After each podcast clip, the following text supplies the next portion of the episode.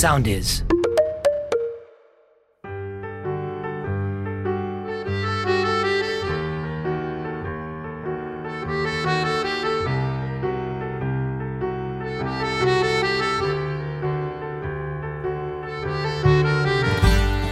Η σημερινή καλεσμένη είναι λίγο πολύ ένας άνθρωπος μύθος θρύλος που λέμε. Ε, ένα από τα μεγάλα του των άγρων μελισσών είναι φυσικά η επιλογή των ηθοποιών, το λεγόμενο casting. Ειδικά στις άγριες μέλισσες οι περισσότεροι ρόλοι είχαν και μια πολύ ιδιαίτερη ιστορία ο καθένας. Ήταν δηλαδή μια διαδικασία που κατά καιρούς σας έχουμε πει στα επεισόδια μας ότι κράτησε γύρω στου 5 μήνες, περάσαν από τα στούντιο γύρω στου 700 με 800 ανθρώπους και από αυτούς φυσικά επιλέχθηκαν οι βασικοί πρωταγωνιστές και δευτεραγωνιστές, οι οποίοι είναι μαζί μας μέχρι και σήμερα στην τρίτη σεζόν των Άγρων Μελισσών.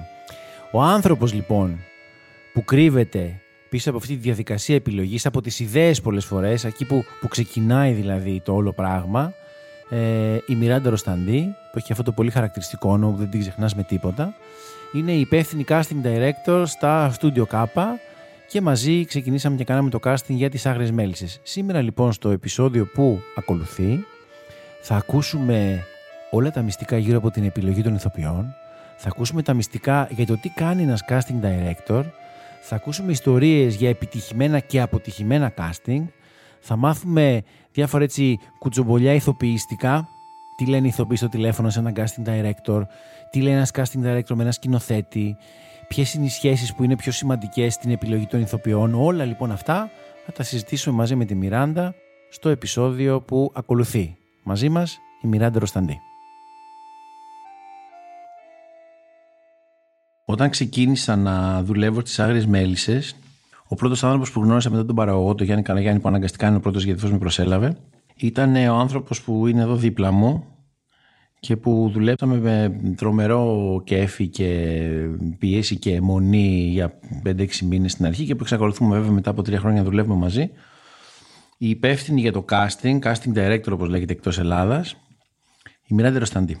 Ε, ήταν πολύ μεγάλο project η Μέλισσες, έτσι. Δεν νομίζω ότι έχεις ξανακάνει κάτι τέτοιο. Όχι, μεγάλο το project, ε, απαιτητικός και εσύ, αυτό γνώριζα για σένα. Ε, αλήθεια ήτανε; Αλήθεια Όχι, ήτανε. Γλυκός και εύκολος είμαι και άνετος. Ναι, στην αρχή. Συν ναι. της άλλης. Ναι, αλλά το project ήταν τεράστιο. Ε, είχαμε ένα κείμενο και έχουμε ένα κείμενο που μας βοηθούσε εξαιρετικά και έπρεπε να, το, να, να διηγηθούν αυτή την ιστορία ε, εξαιρετικοί ηθοποιοί. Και αυτό είναι μεγάλο βάρος. Mm. Κάναμε τηλεόραση όμως, έτσι. Ενώ θα μπορούσαμε να το κάνουμε πιο εύκολο.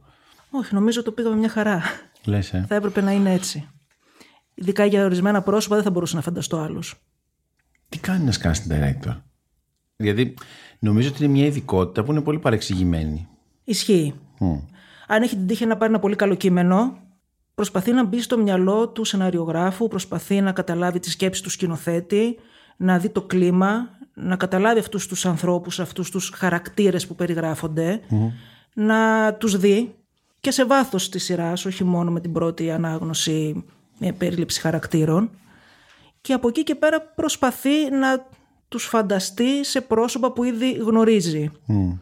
Αυτό είναι ένα εύκολο κομμάτι για πρόσωπα που γνωρίζει. Ναι. Αλλά όταν ε, μιλάμε για πρόσωπα που δεν γνωρίζουμε, και είδαμε αρκετούς στα τρία χρόνια που δεν τους είχαμε ξαναδεί τηλεοπτικά και δεν ξέραμε πώς θα είναι ε, πίσω από την κάμερα, ε, αυτό είναι και εγωιτευτικό. Νομίζω ότι η διαδικασία των δοκιμαστικών και των ε, κειμένων όπως, μας τους, ε, όπως τα απέδωσαν συγκεκριμένα πρόσωπα, οι περισσότεροι, είναι το όμορφο της υπόθεσης. Mm. Στόχος είναι να προτείνει στο σκηνοθέτη, ένας casting director, μια casting director, τα πρόσωπα που θεωρεί ότι είναι ε, τα κατάλληλα για το συγκεκριμένο ρόλο. Σίγουρα όχι μόνο ένα πρόσωπο, σίγουρα αρκετά και από εκεί και πέρα ο σκηνοθέτης να επιλέξει αυτό που θεωρεί ότι πατάει καλύτερα πάνω σε αυτό που θέλουμε.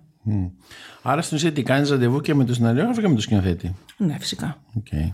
Και τι τους ρωτάς; Πήρες ένα ρόλο να βρεις τον Νικηφόρο, ξέρω, που ήταν και περιπετειώδης ρόλος. Μας ενδιαφέρει να δούμε το background του Νικηφόρου, από πού προέρχεται, ε, ποιοι είναι οι γονείς του, ε, ποιες είναι οι φιλοδοξίες του, τι τύπος είναι, αν θα είναι ένα αγόρι κομψό, ένας gentleman ή αν θα είναι ένας πιο ε, λαϊκός χαρακτήρας ε, με ποιους ανθρώπους ε, τα πάει καλά, με ποιους δεν τα πάει καλά, με ποιους συγκρούεται, mm. ποιους ερωτεύεται, που υπάρχουν εντάσεις, σε ποιον από τους δύο γονείς έχει αδυναμία και γιατί. Όταν ξεκινάς από το μηδέν που δεν έχεις κανέναν άλλον, πώς χτίζεται το puzzle σιγά σιγά στο κεφάλι σου; Δηλαδή το παίρνεις ρόλο ρόλο και λες θα δούμε ή κάπως κάνεις ένα πακέτο; Ξεκινάμε από τον πυρήνα, δηλαδή το πρόσωπο γύρω από το οποίο κινούνται οι υπόλοιποι, αυτός ο οποίος επηρεάζει τους άλλους που δεν είναι ακριβώς δορυφόροι, αλλά εν πάση περιπτώσει είναι αυτός που κινεί περισσότερο τα νήματα. Και εφόσον βρεθεί αυτό το πρόσωπο, ε, πάνω σε αυτόν χτίζουμε τους υπόλοιπους. Αν μιλάμε για οικογένεια, αν μιλάμε για τέτοιο περιβάλλον. Σαφώς να υπάρχουν ομοιότητες φυσιογνωμικές, ίσως όχι και πολύ εμφανείς, αλλά θα πρέπει με κάποιο τρόπο να φαίνεται ότι αυτή είναι μια οικογένεια και να σε πείθει να τους βλέπεις και ένας καμβάς ο οποίος να σε πείθει ότι αυτοί οι άνθρωποι μπορούν να είναι ή είναι οικογένεια. Στη δουλειά που κάνουμε υπάρχει μια κάμερα η οποία γράφει μια εικόνα. Πόσο πολύ επηρεάζεσαι από την εικόνα ενός ανθρώπου σε σχέση με το παίξιμό του. Δηλαδή, τελικά τι είναι πιο καθοριστικό; Ένας ηθοποιός κάπως δεν έχει τη σωστή εικόνα, να παίζει φανταστικά. Βαραίνει αυτό σε σχέση με κάποιον που τον βλέπεις και πεθαίνεις, αλλά το παίξιμό του είναι λίγο κάπως διαφορετικό. Ναι, θεωρώ ότι βαραίνει περισσότερο. Με ενδιαφέρει περισσότερο το παίξιμο. Με ενδιαφέρει περισσότερο η ερμηνεία και το πώς εννοεί αυτά που λέει και μου τα μεταφέρει και με κάνει και πιστεύω αυτά που λέει. Το πώς μπαίνει σε αυτό το χαρακτήρα και λιγότερο το αν ε, η εικόνα του ίσως να μην είναι η ιδανική εντός πολλών εισαγωγικών. Αλλά πιο πολύ με ενδιαφέρει να δω αν, θα, αν μπαίνει στην κατάσταση και αν την πιστεύει και κάνει και εμένα να την πιστέψω αυτή την κατάσταση. Πώς είναι να συνεργάζεσαι με διαφορετικούς σκηνοθέτες, Γιατί σε κάθε ξέρεις, δουλειά έχεις διαφορετικούς συνεργάτες. Το ναι. οποίο είναι, είναι περίεργο γενικά. Θεωρώ ότι είναι το ενδιαφέρον κομμάτι της δουλειάς, ένα από τα ενδιαφέροντα, να συνεργάζεσαι με διαφορετικούς ανθρώπους, διαφορετικούς σκηνοθέτες. Για ορισμένους η...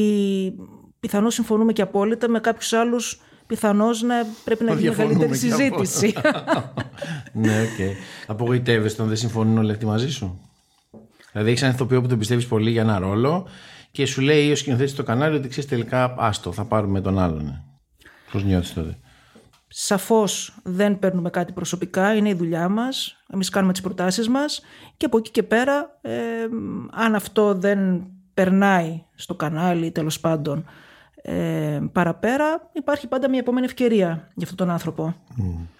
Τι είναι για σένα καλό ηθοποιός, δηλαδή όταν βλέπεις κάποιον και λες εσύ αυτός που είναι τρομερός, είχε να κάνει επειδή έχει να κάνει με το ρόλο και το πόσο ταιριάζει με το ρόλο, ή έχει να κάνει με κάτι που είναι τελείως άσχετο με το ρόλο; Έχει να κάνει με την αντίληψή του, έχει να κάνει με το πώς ακούει τις, ε, τις οδηγίες, τις δικές μου, τους σκηνοθέτη και καταλαβαίνει με, πολύ, με μια πολύ μικρή περιγραφή αρκετές φορές τι ψάχνουμε είναι η προετοιμασία του, αν αυτό απαιτείται, mm. ενώ αν του έχουμε δώσει κάποιο κείμενο, το πόσο διαβασμένος θα έρθει, το πόσο μέσα σε αυτό θα θέλει να μπει.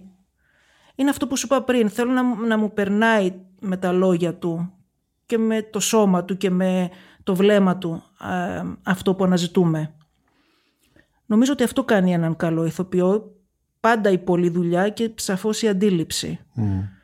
Έχεις εντυπωσιακές ιστορίες από ηθοποιούς που έχουν έρθει για κάτι. Νομίζω ότι ναι. Έχει, έχει τύχει φορές που να θεωρούμε ότι ένας ηθοποιός ίσως εμφανισιακά να μην ταιριάζει με κάτι συγκεκριμένο που αναζητούμε, να πιστεύουμε ότι είναι ένα τελείως διαφορετικό στυλ και την ώρα του δοκιμαστικού αυτός ο άνθρωπος να, να μεταμορφώνεται και να γίνεται, να θεωρούμε ας πούμε ότι δεν είναι και τόσο λαϊκός όσο αρμόζει όσο χρειαζόμαστε. Και εκεί μπροστά στα μάτια μας να βλέπουμε κάτι άλλο από αυτό που έχουμε δει μέχρι τώρα στις άλλες σειρές ή στο θέατρο που έχει κάνει ή όπου έχει εμφανιστεί. Βλέπουμε κάτι τελείως διαφορετικό. Αυτό είναι πολύ ευχάριστο. Ε, οι διστάρες εκπλήξεις είναι πάντα, έχουν να κάνουν πάντα με... Άντε σε, πόση ώρα ναι, άντε σε πόση ώρα τελειώνουμε. Έχω ραντεβού στις 4, είναι 4 και 4. Τι ώρα θα τελειώσουμε. Δηλαδή, εντάξει. Κανείς δεν θέλει να ταλαιπωρεί κανέναν. Δεν θέλει κάποιος να κλείνει ραντεβού προκειμένου να τον αφήνει στην αναμονή για ώρες. Μπορεί να χρειαστεί ωστόσο. Να περιμένει, μπορεί να χρειαστεί για οποιοδήποτε λόγο. Να έρθει και να ξαναέρθει και να ξαναέρθει. Και υπάρχουν και εντυπωσιακές ιστορίες από ηθοποιούς εξαιρετικούς που ήρθαν αρκετές φορές και μία και δύο και τρεις και 5 και 6 ε, μέχρι να πετύχουμε και να αποτυπώσουμε την ε, ιδεατή εικόνα. Αυτό το εκτιμώ πολύ. Την αγένεια όχι, δεν την εκτιμώ καθόλου. Ναι, το ξέρουμε.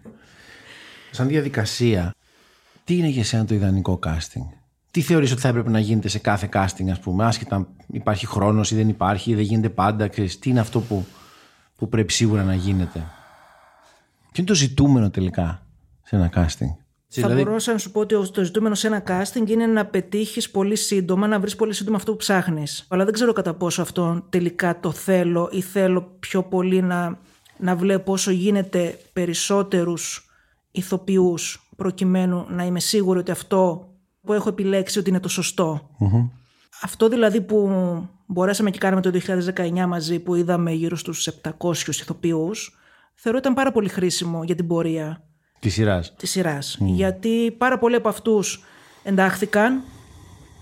Νομίζω είχαμε 375 εμβόλυμους στις δύο πρώτες σεζόν. Τώρα για φέτος Α το έχει ξεφύγει το νούμερο. έχει ξεφύγει το νούμερο.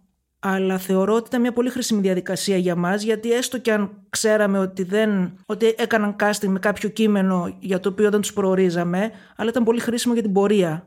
Που ακόμα και φέτος ε, εισέρχονται ηθοποιοί από το 19 για παράδειγμα, μου έρχεται ας πούμε, ο Δημήτρης ο Τσικλής, που ήταν ηθοποιός που είχαμε το 2019, που τότε ήταν σε μια ηλικία ακόμα που δεν τέριαζε, δεν κούμπονε με τους ρόλους μας, αλλά φέτος θεωρώ ότι κούμπωσε εξαιρετικά. Και είναι αυτό που λέω, ότι φτάνει ο χρόνος και, και κουμπώνει κάπου κάποιος. Αρκεί να έχει φυσικά τη διάθεση και, την, ε, και το ταλέντο που αναζητούμε. Θέλω λίγο κουτσουμπολάκι τώρα. Τι σου λένε οι ηθοποιοί; Στα τηλέφωνα που σε παίρνουν, η αγωνία τους όταν είναι εκεί και περιμένουν το σκηνοθέτη. Τι σου λένε. Γιατί να πούμε ότι ο casting director είναι και λίγο ένας συνδετικός κρίκος ψυχολογικά μεταξύ του σκηνοθέτη ή τέλος πάντων όποιος βλέπει το casting και του ηθοποιου Τι σου λένε όμως οι ηθοποιοί γενικά; Τώρα πια και που έχει κάνει και δύο πολύ επιτυχημένες σειρές σε παίρνουν και τι σου λένε; Που έχουν καταλάβει γενικά ότι από σένα περνάνε τα πράγματα. Γιατί αυτό είναι ένα μυστικό, δεν το ξέρει κανείς. Εντάξει. Ε, αυτό που θέλουν όλοι να τους έχεις υπόψη. Είναι να τους έχεις στο μυαλό σου, να μπορούν να, να έρθουν όσο γίνεται, να έχουν περισσότερες ευκαιρίες, να τους δεις για ρόλους όσο γίνεται μεγαλύτερης έκτασης, όσο γίνεται να μπουν σε συγκεκριμένους ρόλους ή σε συγκεκριμένη σειρά. Έμαθα ότι θα κάνετε μία σειρά και ψάχνετε κάτι τέτοιο και με ενδιαφέρει. Okay. Οπότε, ναι, εντάξει, είναι πολλά αυτά τα τηλεφωνήματα. Λογικό είναι να θέλουν να, να εργαστούν και να θέλουν να ενταχθούν κάπου που θεωρούν ότι θα είναι επιτυχημένο. Όταν ξέρεις ότι κάποιος δεν. Τι κάνεις; Και σε παίρνει τηλέφωνο συνέχεια κάθε σεζόν, κάθε μήνα, κάθε αυτό και σου λέει, ξέρεις, Κοίτα δεν να έχει δεις. τίποτα για μένα και σε ξαναπαίρνει. Και Μπορεί δεν... να προκύψει κάτι για εκείνον. Μπορεί να δεν είναι εκείνη τη δεδομένη στιγμή, αλλά κάπου κάποια στιγμή κάπου να κουμπώσει. Μπορεί να μην είναι μεν. ε, δεν είναι όλοι Άντωνι Χόπκινς, Καλά, προφανώς. δεν είναι όλοι Δημήτρης Χόρν, αλλά μπορούν κάπου να μπουν και να αξιοποιηθούν και ίσως να κάνουν και, και εντύπωση σε ένα μικρότερο ρόλο ή μικρότερης έκτασης και στην τελική θα είναι καλό και για το βιογραφικό τους. Δεν κάνουν όλοι για όλα, λίγοι κάνουν για όλα, το ξέρεις. Αλλά θεωρώ ότι υπάρχουν ευκαιρίες και για μικρότερα πράγματα, αρκεί φυσικά να το αποδεχόμαστε ότι θα είναι κάτι μικρό. Θέλω να σκεφτείς τις τρεις σεζόν που έχεις περάσει και να μου πεις κάποια ή κάποιες σκηνές που έχεις αγαπήσει πολύ. Να σου πω αυτές που έχω κλάψει καλύτερα. Πες μου, αυτές που έχεις κλάψει. Ό,τι θες, πες. Λοιπόν, ε, η δολοφονία της Θεοδοσίας ήταν μία που όπως ήταν και όλο το περιβάλλον και γυρισμένη και η ατμόσφαιρα και η φωτογραφία μας τότε πραγματικά ήταν α, μία σκηνή που έχω κλάψει. Ήταν πολύ συγκινητική. Πότε θα έρθετε στο ενοφόρο. Τηλεφωνήστε ξανά, τι κάθεστε. Κράτα με. Εδώ είμαι, μ' ακούς; Εδώ. στην αγκαλιά σου. Εκεί που ήθελα να είμαι πα... πάντα.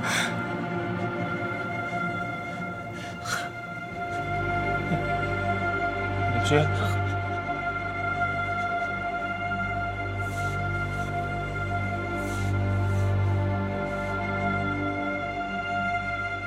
yapıyoruz?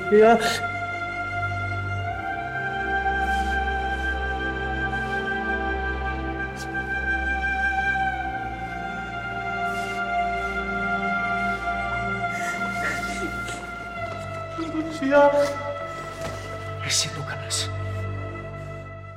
Όπως και η δολοφονία του Αλέξη, του γραμματικού, παρόλο που συμπαθώ ιδιαίτερα το σταθικό ΙΚΑ, αλλά σε εκείνη τη σκηνή, Πέθανε το γουρούνι. ναι, Βλέπω μόνο οι δολοφονίες στη και η σκηνή. δολοφονία του Μιλτιάδη είναι αλήθεια. πάλι ότι θάνατος. Ήταν, πάλι θάνατος. Κάθε μέρα για- κάνουμε άλλες σκηνές, γιατί μόνο ήταν- θάνατοι. Γιατί ήταν άνθρωποι που τους... ε, που μπήκαν μαζί μας σε μια καθημερινότητα που τους που ζούσαμε μαζί τους. Και στο στούντιο τους συναντούσαμε και στα επεισόδια τους βλέπαμε και βρίσκαμε τους ανθρώπους που θα επιδράσουν μαζί τους. Να, εννο, ναι, εννοείται ότι κάθε ηθοποιός που αποχωρούσε από τις μέλισσες ε, μου άφηνε μια νοσταλγία. Σαφώς δραματουργικά η Τρούμπα και όλο το σκηνικό με, την, ε, με τη Δανάη, με τον, ε, με τον Αργύρι, όλο αυτό ήταν πολύ συγκινητικό. Μου άρεσε σαν ιστορία ιδιαίτερα. Έξι χρόνια ταραβεριζόμαστε δρόσο. Έξι χρόνια. Με τα καλά μας, με τα άσχημά μας. Αλλά τα βρίσκουμε έτσι δεν είναι; μ; Και έχουμε φτιάξει τη δική μας οικογένεια. Και ας μην την καταλαβαίνουν οι άλλοι. Δεν καταλαβαίνουμε όμως εμείς. Πού το πας, δεν σε πιάνω. Κοίτα, ο Τάκης με τα ωραία λόγια δεν το έχει. Αλλά σε αγαπώ δρόσο. Και θέλω να σε δω να φτάνεις ψηλά. Και σε αυτό το δρόμο θέλω να σου κρατώ το χέρι. Και μπορώ να θυμηθώ και πάρα πολλές. Σε κάθε επεισόδιο υπάρχει Λέω. κάτι. Όχι, αλλά σε κάθε επεισόδιο υπάρχει κάτι που θα σου αγγίξει το συγκινησιακό. Και είναι. είτε μπορεί να είναι πολύ μικρό είτε πολύ μεγάλο, αλλά. Ναι. Νιώθεις αυτή τη συγκίνηση τύπου Εγώ τον βρήκα αυτόν. Ναι. Ναι. Ναι. Ναι, χαίρομαι όταν είναι άνθρωποι που δεν έχουν ξανεμφανιστεί ή και τους προτείνω και ακόμα και τα σχόλια πολλές φορές που μου έχεις γράψει που μου πες μπράβο για τον τάδε, μπράβο για τον τάδε. Ναι, είναι, είναι σημαντικό γιατί προφανώς κάτι καινούργιο εμφανίζεται. Και αυτό ναι, με με συγκινεί γιατί ανοί- ανοίγει ένα παράθυρο να εμφανιστεί ακόμα ένας άνθρωπος και σε κάτι που είναι καλό και σε ικανοποιεί και σένα. Οπότε ναι, με- με ικανοποιεί πολύ αυτό. Και θυμάμαι και αρκετούς ρόλους που μου έστειλε μήνυμα και μου πες μπράβο, τι καλός. Και... Ναι, αυτό είναι σημαντικό. Εκείνη την ώρα είναι... με αγγίζει πολύ. Λοιπόν, υπάρχει κάτι εντυπωσιακό που θέλω να μου το απαντήσεις, γιατί νομίζω ότι ανήκει στη σφαίρα της πυθίας. Έχετε ένας ρόλος. Βάζεις τα φύλλα να καίγονται και τύπου ψυχανεμίζεσαι και λες, θα παρουσιάσω αυτούς τους 10. Δηλαδή, μαθαίνεις το ρόλο, ας πούμε. Τον διαβάζεις, τον περιγράφουν, ανάλογα τώρα και τη σημασία. Γιατί τους μεγάλους ρόλους εννοείται ότι τους διαβάζεις. Τους πιο μικρούς, καμιά φορά μπορεί να σου πούνε το ζουμί. Πώς το κάνεις αυτό το πράγμα, Πώς γίνεται; Αχ, εάν υπάρχει το περιθώριο, μπορείς έναν χαρακτήρα να το σκεφτείς και έτσι μπορείς να το σκεφτείς και αλλιώς. Είδες ότι για κάποιους ρόλους έχω προτείνει τελείως ετερόκλητα και διαφορετικά πρόσωπα που θα μπορούσε να είναι. Και πολλές φορές η επιλογή είναι και ξέρεις, την κόψη η, η δική σου. Είναι τελείως για διαφορά μιας τρίχας. Ε, η αλήθεια είναι ότι ένας ενδιαφέρον χαρακτήρας μπορεί να σου σκάει σε αρκετά πρόσωπα. Φυσικά θες να τα δεις σε ένα δοκιμαστικό, σε ένα κείμενο, σε ένα διάλογο, να δεις ποιος από αυτούς σου περνάει καλύτερα. Υπάρχουν τα βίντεο που μπορώ να ανατρέξω επί τόπου σε παλαιότερες δουλειές ή σε αυτούς που είδαμε μαζί το 19 ή από άλλα δοκιμαστικά που έχω κάνει και να δω και να τους καλέσω φυσικά ξανά για ένα δοκιμαστικό. Αλλά υπάρχουν και κάποιοι άνθρωποι που μπορώ να τους έχω δει στο θέατρο, να μου κάνουν κλικ αμέσως, να μην έχω ξανακάνει τηλεόραση, αλλά από μία παράσταση που θα τους έχω δει οπουδήποτε να επικοινωνήσουμε, να έρθει να κάνουμε δοκιμαστικό και ξέρεις. Εκεί πια φαίνονται όλα και Άρα πυθία, καλά το λέω. δεν, υπά- δεν υπάρχει κάποια συνταγή. Την να πούμε σε αυτό το σημείο ότι για κάποιο ρόλο λαμβάνω συνήθως ένα βιντεάκι. Τουλάχιστον όταν ξεκινάει μια σειρά. Γιατί στην αρχή είμαστε μαζί πάντα. Όταν διαλέγουμε τους πρωταγωνιστές. Σκάει ένα βιντεάκι με 5-6 επιλογές και είμαι πάντα τρομερά περίεργος να δω τι έχεις διαλέξει για το ρόλο. Αλήθεια στο λέω. Στην ουσία, ο casting director και αυτό που έχει μεγάλο ενδιαφέρον είναι ότι είναι, υπό μία είναι ο πρώτος άνθρωπος ο οποίος οραματίζεται ένα ρόλο. Είμαι σίγουρος ότι υπάρχουν σκηνοθέτες που έρχονται και σου λένε: Άκου να δεις, εγώ για αυτό το ρόλο θέλω τον τάδε. Και τέλος. ναι. Υπάρχει αυτό. Ε, στο οποίο εσύ φυσικά μπορείς να πεις: Ναι, οκ, και να τελειώσει το ζήτημα ή να πεις: Μωρέ, μήπως να σκεφτούμε και τον άλλον. Ναι. Αυτό ισχύει. Αυτό είναι το περιθώριο που σου δίνει ο σκηνοθέτης. Ότι ξέρεις, θέλω να σου πω και τη γνώμη μου, μπορούμε να δούμε και αυτόν. Να δούμε αυτόν που προτείνεις, αλλά δούμε και κάτι άλλο. Αυτό το δίνει ο σκηνοθέτης σαν δικαίωμα. Ε, η αλήθεια είναι ότι όταν ξεκινήσαμε το 19 και πρέπει να το πω, η πρώτη σου κουβέντα ήταν σου έχω απόλυτη εμπιστοσύνη, φέρε μου όποιον θες. Σου έχω εμπιστοσύνη. Τεράστιο βάρος. Αλλά εντάξει, ήταν και τεράστια εμπιστοσύνη. Δεν σε ήξερα. Καθόλου. Και, και τι έκανες; Την πρώτη γνωριμία. Και τι έκανες; Τι είπες, Όχι, αυτός με εμπιστεύεται τώρα τι θα κάνω; Πάρα πολλά ξενύχτια. Είναι η δουλειά μας. Μπορεί να σου προτείνω. Μπορεί και εσύ να μου πεις όχι. Μου έχεις πει και εσύ όχι. Δεν θέλω την τάδε, θέλω την τάδε. Αλλά οκ, αυτό είναι το δικό σου τελικό μάτι. Το οποίο μετράει στην τελική. Ανάλογα. το δικό μου μέτρησε, μας αφήσανε. Σε άλλου δεν μετράει. Ωραία. Το βασικό συστατικό των μελισσών, ένα από τα δύο-τρία που λένε όλοι ότι το έκανε τη σειρά τεράστια επιτυχία, είναι φυσικά το casting. Εσύ το κατάλαβες από την αρχή, δηλαδή το κατάλαβες από όταν τους βρήκαμε και τους διαλέγαμε, γιατί ήταν και άγνωστοι περισσότεροι, δεν τους ξέραμε. Ήταν και άγνωστοι περισσότεροι, αλλά νομίζω ότι το, αυτό που βιώναμε εγώ και εσύ και οι συνεργάτες μας ήταν ότι τους πιστεύαμε και ότι μας είχαν πείσει και ήμασταν απόλυτα σίγουροι ε, για το βασικό κορμό. Ήμασταν δηλαδή 100% μαζί τους, υπέρ τους, no matter what, ότι αυτά τα πρόσωπα τα θέλαμε. Οπότε πιστεύω ότι από το fitting, από εκείνη τη μέρα που κατέβηκα κάτω και είδα τα ρούχα και τους είδα ντυμένους και ήταν όλο αυτό το... Ξεκίνησε να δημιουργείται ένας άλλος κόσμος, ο οποίος ήταν μια βαβούρα, ήταν ένα μελίσι αυτό που λέμε, ήταν μια βαβούρα και... Αυτό δεν ισχύει πάντα στις δουλειές. Δηλαδή Κάπως στείνεις μια σειρά, έχεις 15 άτομα, 20 και κάπως σιγά σιγά αρχίζει και γίνεται. Δεν συμβαίνει πάντα. Ήταν ξεχωριστό. Συμβαίνει, αλλά αυτό το συγκεκριμένο ήταν ξεχωριστό. Ήταν μια διαδικασία αρκετών μηνών, ε, πολλών συζητήσεων, πολλών βίντεο, ε, πολλών προσώπων που δεν είχαν εμφανιστεί τηλεοπτικά, δεν τους γνώριζε ο κόσμος. Υπήρχε πάντα το ρίσκο να κάνουμε λάθος αλλά θεωρώ ότι από... μόλις τελειώσαμε τα βίντεο, μόλις τελειώσαμε τα δοκιμαστικά, εγώ τουλάχιστον και από σένα έπραξα ότι ήσουν ικανοποιημένος. Οπότε ναι, εκεί ήμουν ήσυχη. Μετά το είδες. Μετά το είδα, ενθουσιάστηκα. Εντάξει, εδώ πρέπει να πούμε ότι είχαμε ένα κείμενο εξαιρετικό, το οποίο πήγαινε το δοκιμαστικό πολύ ψηλά από την αρχή. Ε, και αυτό είναι αλήθεια ότι μας έφερε και πολύ καλούς ηθοποιούς. Mm. Μας έφερε κόσμο και ιστορία και ο σκηνοθέτης εσύ. Οπότε, ναι, πιστεύω ότι και βάσει κειμένου είχαμε παρασυρθεί σε κάτι ξεχωριστό.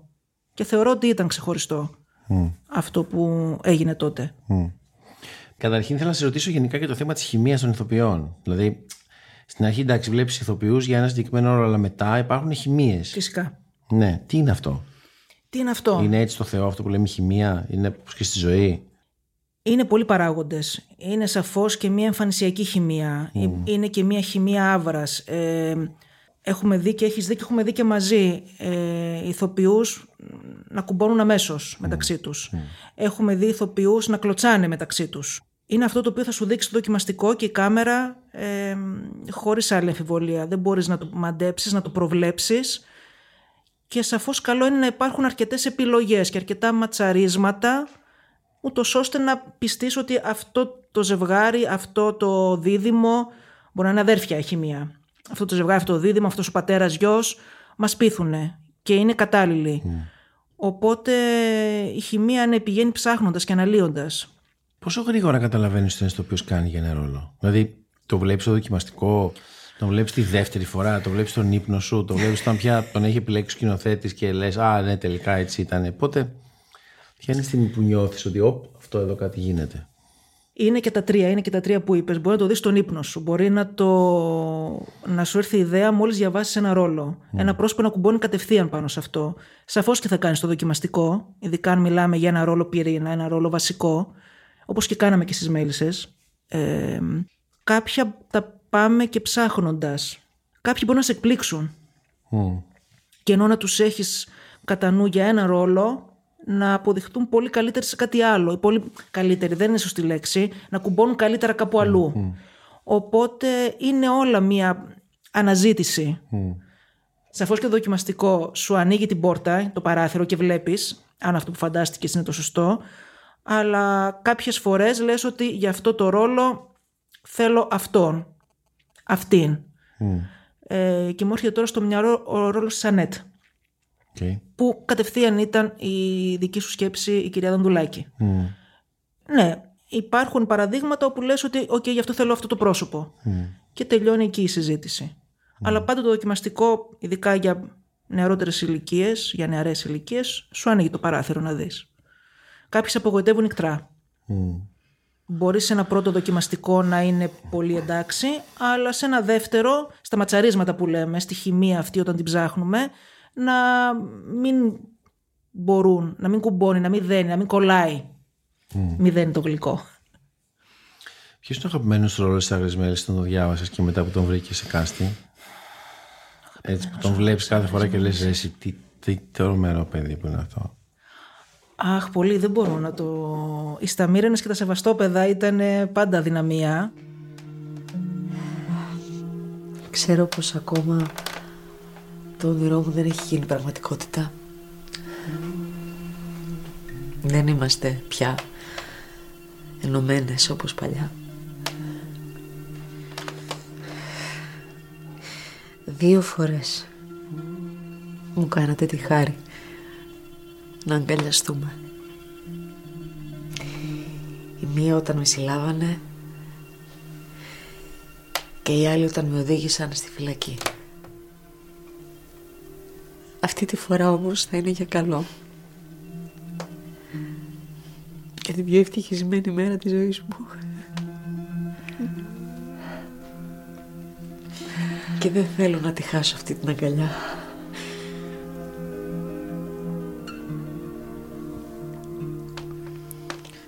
Αδερφές μου. Αδυναμία ωστόσο και ο Μιλτιάδης, Ο Γάλλος. Ναι, ο Γιώργος και, η, ο- και η Ανέτ.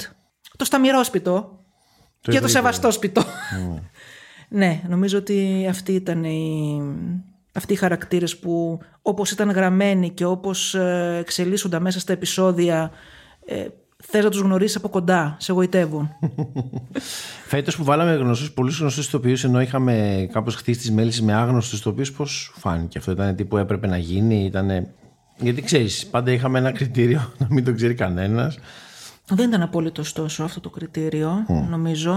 Ε, θεωρώ ότι είχε να κάνει ξεκάθαρα με, το, ε, με αυτά που διαβάσαμε, με τον Ακύλα, με τον Ζάχο, με την Εμιλία, με την Ζωή. Ε, θεωρώ ότι τα πρόσωπα αυτά κούμποναν και έπρεπε να, να είναι. Γιατί ήταν ρόλοι που τους απέδωσαν πολύ καλά και στα δοκιμαστικά τους και ήταν το σωστό timing για αυτούς να είναι μαζί μας. Εγώ και σου για εμάς έλεγα να όμως τους έχουμε. στην αρχή που μου λέγες γνωστούς, σου λέγα όχι γνωστούς. Ναι, Δεν θέλω. είναι Αλλά από τις με παρέκαμψες, επικοδομητικές είδες. συζητήσεις που κάνουμε και κάναμε και τις ωραίες μας διαφωνίες. Πες μου στην πορεία σου τα τελευταία χρόνια κάποια στιγμή που να σε έχει δυσκολέψει πολύ. Πώ αισθάνθηκε έτσι περίεργα, δύσκολα, α, ξέρεις. Δεν σε δυσκολεύει τη δουλειά σου, είσαι cool, μπαίνεις το πρωί και λες: Το έχω. Όχι, έχεις να κάνεις με ανθρώπους. Δεν, δεν, δεν ξέρω τι μπορεί να είναι δύσκολο. Δύσκολο, δύσκολο είναι η πίεση του χρόνου. Δύσκολο είναι το πρώτο έτος της πανδημίας που όλη η δουλειά μας έγινε με self-tape. Δύσκολο ήταν να δώσεις οδηγίες σε ανθρώπους γιατί δεν ήταν συνηθισμένοι να μπαίνουν σε αυτή τη διαδικασία και έπρεπε να σου στείλουν πίσω ένα βιντεάκι με κάποιον να τους υπαγορεύει, τα- να τους κρατάει τα λόγια και αυτοί να στέλνουν πίσω ένα βιντεάκι και έτσι να γίνεται επιλογή πολλών προσώπων τη δεύτερη σεζόν. Τους έκανες μάθημα; Τους έδινε οδηγίες. Πώς πρέπει να είναι η κάμερα απέναντί τους, με το φως να μην τους κάνεις σκιά να πέφτει πάνω τους, κάποιος να τους λέει τα λόγια. Δεν Όλα είχε αυτά- πολύ ενδιαφέρον αυτό. Εγώ θυμάμαι την περίοδο που κάναμε self-tape που υπήρχαν φορές που ο παρτενέρ ήταν καλύτερος στον Ναι. ηθοποιό. Υπήρχαν τέτοιες φορές. Ή και φορές που παρτενέρ χαντάκωνε τον ηθοποιό. Επίσης, ναι. Και για αυτούς ήταν δύσκολο και, και πολλές φορές έτσι ζώρικο. Πολλοί δεν το, δεν το είχαν κάνει ποτέ, οι περισσότεροι δεν το είχαν ξανακάνει. Ε, δεν ήξεραν πώς πρέπει να είναι η, κά- η κάμερα, σε ποιο ύψος. Δηλαδή όλο αυτό τους δυσκόλευε πολύ. Μας δυσκόλεψε γιατί ήταν ε, πολλοί ρόλοι, ειδικά πέρυσι, στη δεύτερη σεζόν, που έπρεπε να βρεθούν σε μικρό χρονικό διάστημα και με αυτή τη διαδικασία. όπου ξέρεις ένα ραντεβού στο στούντιο, στο στούντιο με 5-6 ανθρώπους θα ήταν πολύ καλύτερο για μένα αλλά όχι έπρεπε να Τι περιμένω. διαφορά έχει το live; Μπορείς να δώσεις οδηγίες, έχεις την πλήρη άποψη του ηθοποιού πώς είναι, πώς κινείται, πολλές φορές η κάμερα του κινητού παραμορφώνει, ε, του λες ξεκάθαρα τι χρειάζεσαι και υπάρχει η πολυτέλεια της δεύτερης και τρίτης λήψης. Ναι, φυσικά είναι πολύ πιο βανταδόρικη και πολύ πιο γρήγορη για μένα, αντί να περιμένω ένα WeTransfer το οποίο θα έρθει αύριο το μεσημέρι. Πώς ήρθες να ασχοληθείς με το casting; Ε, Νομίζω με ήθελε και το ήθελα. Και κούμποσα καλά εκεί, νομίζω. Ε, πώς έγινε; δε- φα- Πώς έγινε; Λέω, δεν ήσουν σχετική με αυτό όταν ξε... Δηλαδή δεν είναι αυτό που λέμε σπούδα σκηνοθεσία. Στο... Δεν σπούδασα σκηνοθεσία, όχι. Έκανα και αρκετή ψυχαγωγία. Ε, έχω κάνει και αρκετά τηλεπαιχνίδια, έχω κάνει και reality. Ε, Είσαι βαθιά στην τηλεόραση, έτσι. Αλλά θεωρώ ότι το casting είναι casting. Είτε αφορά διαφήμιση, είτε αφορά θεατρικό ή σειρά. ε, Απλά μπαίνει σε μια διαφορετική κατάσταση. Και όλα έχουν να κάνουν με τη συνεργασία με τον εκάστοτε σκηνοθέτη, σεναριογράφο και πόσο κουμπώνει και δένει η κοινή αισθητική. Είναι θέμα αισθητικής. Ναι, είναι αρκετά τα χρόνια που κάνω αυτό το Ναι, όταν πράγμα. ήσουν μικρή δεν έλεγες να κάνω casting. Ενώ... Όχι. Ε, έγινε με πολλή δουλειά στην τηλεόραση στην ε, ψυχαγωγία για αρκετά χρόνια και για, μετά για κάποια, από κάποια αφορμή που δεν μπορώ να θυμηθώ. Ε, Ποια βρέθηκα- ήταν η πρώτη σειρά, πότε έκανες η πρώτη σειρά; Ήταν επιστροφή. Α, οκ. Α, οκ. Εντάξει. Σχετικά πρόσφατα. Ήταν πριν τις μέλισσες. Ναι, ήταν, οκ. ήταν πριν τις μέλισσες, στην επιστροφή. Οκ. Ενδιαφέρον. Μάλιστα. Ζούμε σε μια χώρα που η αγορά ανοίγει σιγά σιγά και ζητάνε κόσμο για ταινίες. Εσύ τώρα δουλεύεις συγκεκριμένα σε ένα συγκεκριμένο μέρος και κάνεις casting για όλες τις δουλειές που κάνουν τα ΚΑΠΑ Studios. Πολύ ωραία. Ε, θα ήθελες να κάνεις ταινίες, να έρθει κάποια στιγμή ένας Αμερικάνος που λέει θα κάνω την τάδε ταινία και πρέπει να μου κάνεις casting εσύ κτλ. Δηλαδή έχεις παιδί μου όνειρα. Άσχετα τώρα τι θα γίνει. Σαφώς και θα ήθελα να, να, να έχω και την εμπειρία αυτή. Είναι κάτι που θα με ενδιέφερε. Και από εκεί και πέρα καλές δουλειές που να δίνουν τουλάχιστον το έναυσμα και σε ηθοποιούς καινούριους ε, ή άγνωστους εντός εισαγωγικών στον πολύ κόσμο να γίνουν γνωστοί αλλά και σε, σκηνοθ- σε σκηνοθέτη τα εργαλεία να δουλέψει. Ενώ με κόσμο που δεν έχει ξαναφανίσει στην τηλεόραση ή με κόσμο με ηθοποιούς που έχουμε δει σε κάτι τελείως διαφορετικό, να τους δίνει την ευκαιρία να κάνουν κάτι άλλο, να δείξουν ένα άλλο πρόσωπο. Πάντα υπάρχει και ένα άλλο πρόσωπο. Δεν θεωρώ δηλαδή ότι ένας ηθοποιός μπορεί να είναι μόνο κωμικός ή μόνο δραματικός. Ε, υπάρχει απλά το κατάλληλο έναυσμα για να δείξει κάτι άλλο. Οπότε πιστεύω ότι αυτό είναι μια πρόκληση και ναι, θα ήθελα να κάνω και τηλεόραση καλή και σινεμά εφόσον προκύψει ευκαιρία. Λοιπόν, για να δούμε τι ρωτάει ο κόσμος, Ένα casting λέει της σειράς που δεν θα ξεχάσετε ποτέ και γιατί. Δηλαδή, ένας συγκεκριμένος ηθοποιός, ας πούμε, που ήρθε μια, δύο, πέντε, εβδομήντα, δηλαδή, που να σου μείνει, ας πούμε, στα- στη διαδικασία πάνω. Μπορώ να πω δύο; Ναι, όποιο θες πια. Θα μπορούσα να πω 22. Αλλά εντάξει. Λοιπόν, έχω καλέσει τον Γιώργο το Γεροντιδάκη για να τον δούμε για μελέτη μετά από αρκετούς μελέτηδες που πέρασαν από μπροστά μας και ο Γιώργος έχει έρθει με αυτές τις ωραίες φαβορίτες που είχε λόγω του θεατρικού του ένα εξαιρετικό ρακόρ και του κρατάω τα λόγια ως Ελένη μιλάμε το βλέμμα του με πάγωσε Πραγματικά ήταν από τους ηθοποιούς που δεν μπορούσε να κοιτάξω στα μάτια. Ήταν τόσο πολύ μελέτης που τον φοβήθηκα. Αυτό το θυμάμαι πολύ καλά. Τι θες; Ο Σέργιος έστειλε. Όχι, το ψάχνω. Δεν είναι εδώ. Σκόθηκε πολύ νωρίς. Ήθελε να πάει στα χωράφια μου, είπε. Ποια χωράφια; Τόσα έχουν. Δεν μου έδωσε και λογαριασμό. Δεν νομίζω ότι πας. Δεν σου πάω να περάσεις. Κακός. Κακός. Εγώ είμαι της οικογένειας. Θα έπρεπε να είσαι πιο ευγενική μαζί μου.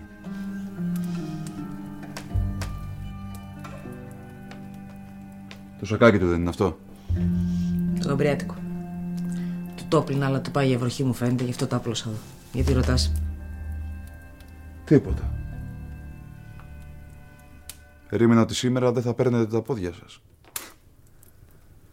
Εκείνος να πηγαίνει πρωί-πρωί στα χωράφια και εσύ να πλώνεις μπουγάδες, αυτό δεν το περίμενα.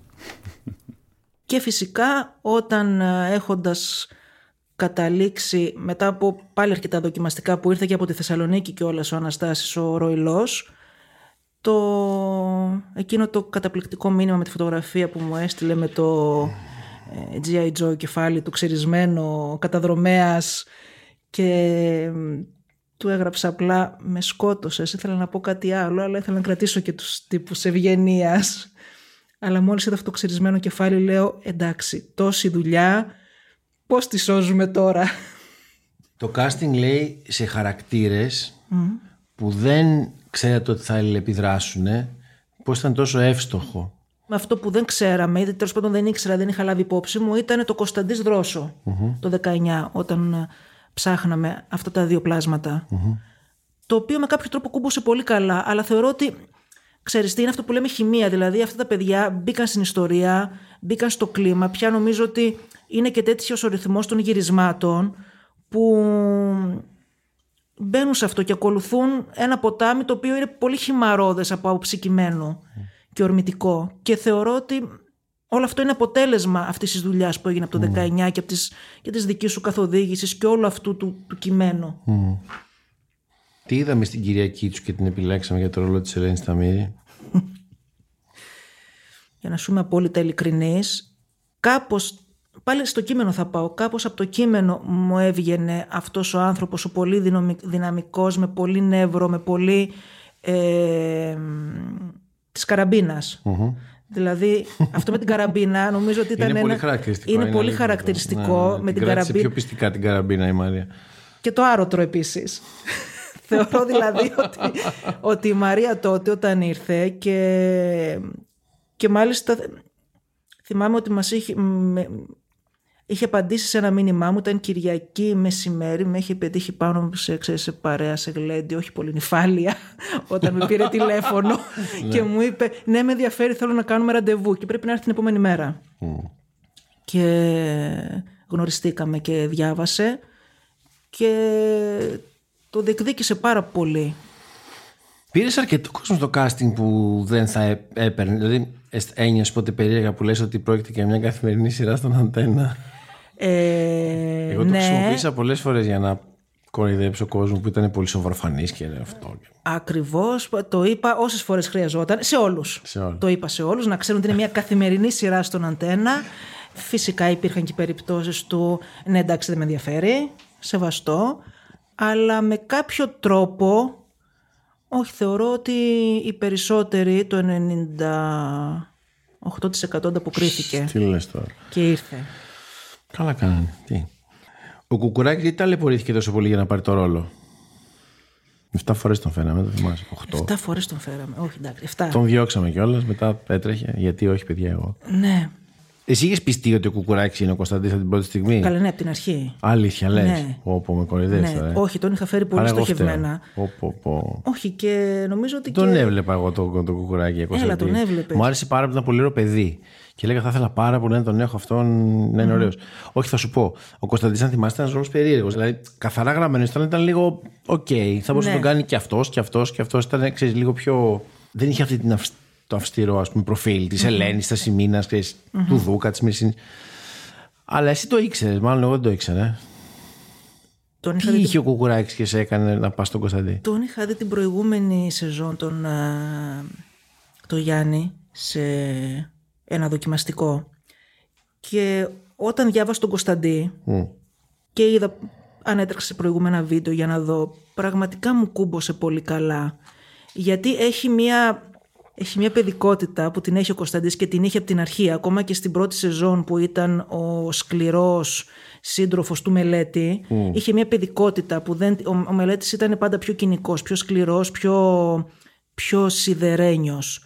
Ο Κωνσταντής είχε μια παιδικότητα και τη δολοφονία του Γιάννου και όλο αυτό τα τα έφερε βαρέως, δεν τα, δεν τα κατάπινε εύκολα. Ε, θεωρώ ότι αυτή την παιδικότητα την εξέφραζε ο Γιάννης. Θυμάσαι που είχαμε βάλει το γεροντιδάκι να κάνει το ρόλο του Κωνσταντή. ε; Είχαμε βάλει και το Γεροντιδάκι να κάνει το ρόλο του Κωνσταντή και πολλούς να κάνουν το ρόλο του Κωνσταντή. Αλλά νομίζω ότι το. Νομίζω το βραβείο το παίρνει ο Ρώση Δρόσος. Που δεν βρίσκαμε εδώ με τίποτα. Ο ρόλος της δρόσος. Όταν δεν βρίσκεται ένας ρόλος αγωνιάς, αγχώνεσαι. Περνάνε τέσσερις μήνες και δεν το έχεις βρει; Και αγωνιώ και αγχώνομαι. Ναι, τι σε αγχώνει όμως, ότι ο σκηνοθέτης είναι μυστήριος και δεν του κάθεται τίποτα, ή, Όχι, μάλλον δεν μπορώ με τίποτα να επικοινωνήσω με αυτόν τον ρόλο και. Φταίω εγώ. Όχι, δεν το πηγαίνω ενωσικά. Θεωρώ ότι. Εντάξει, σκέψου ότι το 19 δεν ξέραμε κιόλας πόσο καλά έπρεπε να τραγουδάει η Δρόσο, έτσι. Ναι, αυτό δηλαδή είναι αυτό δεν το είχαμε και σαν, ε, σαν στοιχείο. Οπότε. Ναι, γι' αυτό και το casting είχε τραγούδι. Ναι. Σκέψου πόσο. Ναι, αλλά ξέρεις, ξέραμε εκείνη τη σκηνή στο καφενείο ε, και αυτό που τραγούδισε. Η... Α, ναι, σωστά. η ότι Θα γίνει Δανάη. τραγουδιάρα μετά ναι, και ότι ναι, θα βέβαια. γίνει τραγουδιάρα μετά, ότι θα πάει στην τρούμπα και θα εμφανιστεί όπως εμφανίστηκε. Δεν το γνωρίζαμε τότε. Φαντάσου να το ξέραμε. Βρε δροσούλα, μέχρι να ξεβραχνιάσει το όργανο. Δεν μας λες εσύ ένα τραγουδάκι. Τι είναι αυτά που λες, παπά μου; Να τραγουδήσω εδώ μπροστά από όλους. Ναι, γιατί όχι. Από μικρό κοριτσάκι έχω να σ' ακούσω. Και ακόμα θυμάμαι τη φωνή σου. Άιντε, είδωνα μου. Άιντε να γαλιάσει και ο ύψιστος. Άντε, κοπέλα μου, να έχεις την ευλογία μου. Άιντε.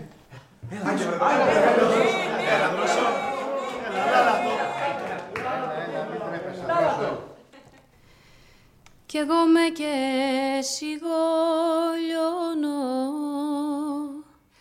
και για σένα μαράζωνω. Αχ, τι καημός. Αχ, τι καημός. Όχι, η αλήθεια είναι ότι αγχώθηκα γιατί μας περιέγραφε η Μελίνα ένα πλάσμα σαν την... ε, Σαν νερά, νερά. μία νεράιδα. Ε, Αλλά που είναι και λίγο έξαλλο να, και, και να λίγο... μοιάζει και με τα άλλα δύο κορίτσια και να είναι το μικρό, να έχει και το αθώο, αλλά να έχει και αυτό που λέμε το, το πειρακτικό. Είναι φιάλτης αυτό με τη Δανάη, δεν θα το ξεχάσω ποτέ. Μία νεαρή Νόρα Βαλσάμι μου είχε πει η Μελίνα ότι θέλουμε. Εντάξει, ναι, εκεί αγχώθηκα. Αγχώθηκα γιατί Δεν θυμάσαι υπάρχει, ότι δεν- είδαμε άπειρο κόσμο, άπειρα κορίτσια που μπορεί να κούμποναν στα τρία από τα πέντε στοιχεία, στα τέσσερα, αλλά όχι και στα πέντε. Και ξέραμε ότι θα είναι απαιτητικό. Μμμ. Εντάξει, εκεί με άγχωσε. Τι δυσκολίες εμφανίζει το casting όταν πρόκειται για παιδιά; Αχ, τα παιδάκια, ναι. Τα παιδάκια δεν είναι ηθοποιοί. Είναι παιδάκια, οπότε τα αντιμετωπίζεις έτσι και με μία, ωστόσο και με μία σοβαρότητα, γιατί τους μιλάς σαν να είναι μεγάλοι και ανταποκρίνονται πολύ καλά σε αυτό. Και τους δίνεις και κάποιες οδηγίες και προσπαθείς όσο μπορείς ε, να αποβάλουν την τροπαλότητα, να αποβάλουν την ε, συστολή και να δεις αν μπορούν φυσικά να μπουν σε ένα πλαίσιο σύμφωνα με τους ρυθμούς γυρισμάτων της σειράς, έτσι, και να μάθουν κάποια λόγια. Η αλήθεια είναι ότι ο Σπύρος Οντούγιας με είχε εντυπωσιάσει από την αρχή. Τι παιδί. Τον ε, είχαμε κάνει casting για το Αν ήμουν πλούσιος το 19. Είχε ξεχωρίσει από τότε από τα πέντε που τον είχαμε δει και φυσικά φέτος ήταν μια αποκάλυψη ο Σπύρος. Όμως είναι γλυκό με τα παιδάκια. Μ' αρέσει πάρα πολύ το casting με τα παιδάκια. Θεωρώ ότι και του πλάκα. Νέιθαν το, το casting ήταν πολύ ενδιαφέρον και είναι ωραίο να τα βλέπεις να μπαίνουν σε μια διαδικασία που περνάνε καλά, διασκεδάζουν και, και ανθίζουν κάποια. Οπότε, όχι δεν βρίσκω δυσκολία με τα παιδάκια, απλά πρέπει να έχεις πολύ περισσότερο χρόνο γιατί δεν είναι επαγγελματίες ηθοποιοί και δεν μπαίνουν στα καλούπια του λήψη πάμε. Θα χρειαστεί να το κάνεις ξανά και ξανά και ξανά και να παίξεις και μαζί τους και να, και να είσαι χαλαρός, χαλαρή γενικά, να μην έχεις πίεση χρόνου. Αυτό που έχει ενδιαφέρον και δεν ξέρουν στις- μάλλον οι άνθρωποι είναι ότι διαβάζεις όλους τους ρόλους στην πραγματικότητα. Ναι. Αλλάζεις κάθε... Δηλαδή προσπαθείς να γίνεις ο ρόλος ή κανονικά ένας casting director πρέπει να είναι ουδέτερος και απλά να διαβάζει λόγια. Α, τα λόγια στην ώρα του δοκιμαστικού. Ναι. Έχεις διαβάσει όλους τους ρόλους. Εγώ ξέρω Ναι. πως είσαι και Ελένη και Ασημίνα και Δούκας και Μισήνη. Και τα πάντα. Ε, όλα. Ε, μ, κοίτα, ηθοποιός δεν είμαι, αλλά προσπαθώ να βοηθήσω. Προσπαθώ όσο γίνεται να τους ανεβάσω και όχι να μην τα λέω ουδέτερα. Γιατί θεωρώ ότι δεν τους βοηθάει αυτό. Θεωρώ ότι όσο μπορώ και πάλι χωρίς να είμαι ηθοποιός, προσπαθώ να τους βοηθήσω να τα πούνε όσο γίνεται καλύτερα. Σαφώς και για μένα δεν είναι εύκολο αρκετές φορές. Αλλά νομίζω ότι είναι ενδιαφέρον μέρος της διαδικασίας. Μάλιστα. Ευχαριστούμε πάρα πολύ, Μιράντα. Εγώ, Λευτέρη μου.